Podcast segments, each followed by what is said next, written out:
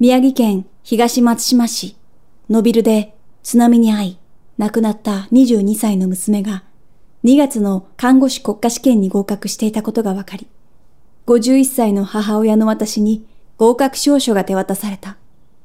私と同じ道に立ってくれた。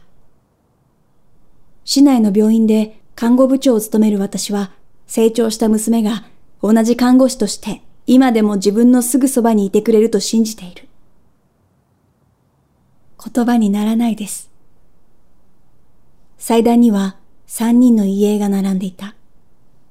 津波は娘だけでなく、51歳の夫と20歳の長男の命も奪った。自宅が流されてしまったため、遺影は私の携帯電話に残った画像を使った。私が履くジーンズは娘の数少ない遺品だ。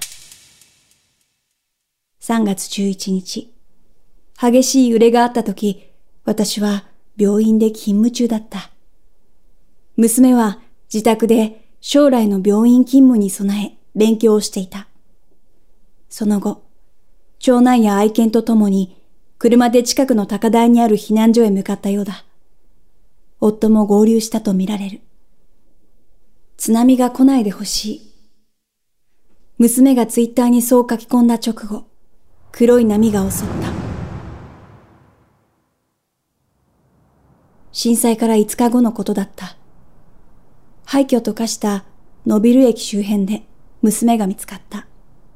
間もなく、そこから数十メートル離れた場所で水没した車中から、夫と長男が寄り添うように倒れているのが発見された。娘は几帳面で段取りのいい子。自分が最初に見つかることで、パパと弟も近くにいるよ、と知らせてくれたんだと思う。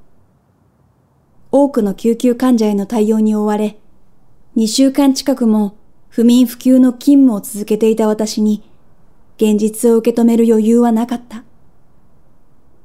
清められた3人の遺体は、ほとんど傷がなく、湯上がりのようだった。娘は仙台市内の大学で看護を学び、4月に県外の学校へ入学することが決まっていた。患者に真剣に接する母の私の姿が看護師を目指すきっかけだった、という。友達の赤ちゃんをみんな取り上げるんだ。助産師志望。楽しげに夢を語る娘に、私は、根気を逃すよ、と冗談めかした。でも、結婚に興味はないよ、と交わされた。理想の旦那さんはパパ。娘は常々こう話していた。震災後、私は娘のブログを見つけた。こんな書き込みがあった。明日で人生が終わるなら、友達みんなに連絡して、最後は家族と過ごしたい。楽しかったよ、と伝えたい。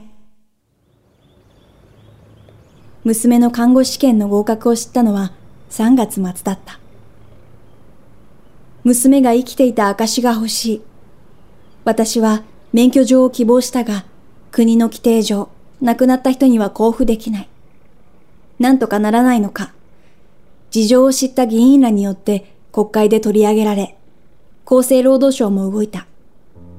特別に合格証書が作られ、被災地視察に向かう厚労省の責任者から私に手渡されることになった。娘は本当に喜んでいると思います。4月18日、合格証書と娘の遺影を胸に、私は涙を拭った。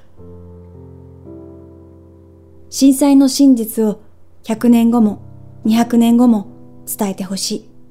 亡くなった多くの人のために、同じことが二度と起こらないように。